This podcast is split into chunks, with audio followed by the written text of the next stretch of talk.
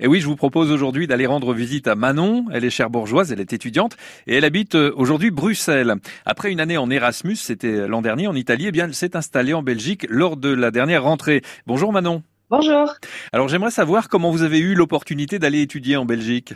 Eh bien, euh, je cherchais un master euh, de base en interprétation et euh, les grandes écoles d'interprétation, il n'y en avait que deux. Il y en avait une à Paris et une à Bruxelles.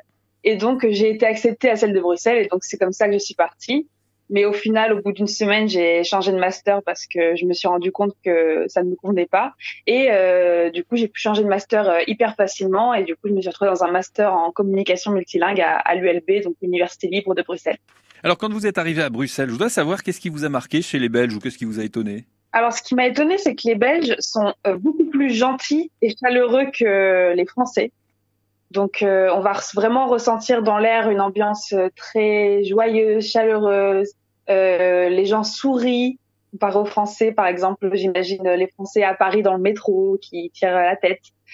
Euh, donc, ils sont vraiment plus gentils sur ce niveau-là. Par contre, j'ai remarqué avec le temps que les Belges sont extrêmement têtus.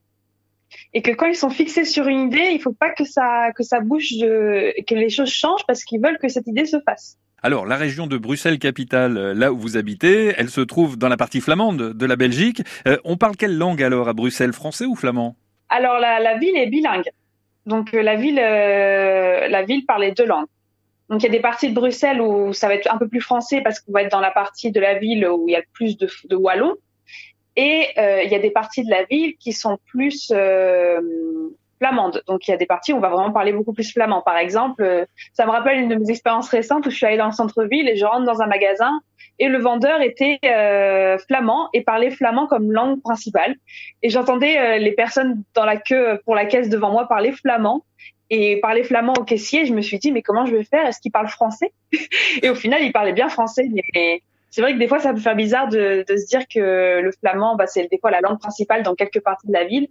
Et même des fois, les, les publicités sont écrites en flamand en premier et ensuite en dessous en français. Et vous, vous parlez quelques mots de flamand ? Ah, pas du tout. j'ai, je parle un peu l'allemand, mais le flamand, j'ai pas du tout commencé à apprendre. Bon, ça va peut-être venir, faut pas se décourager. Merci Manon, on vous retrouve dès demain pour parler avec vous de la vie quotidienne à Bruxelles.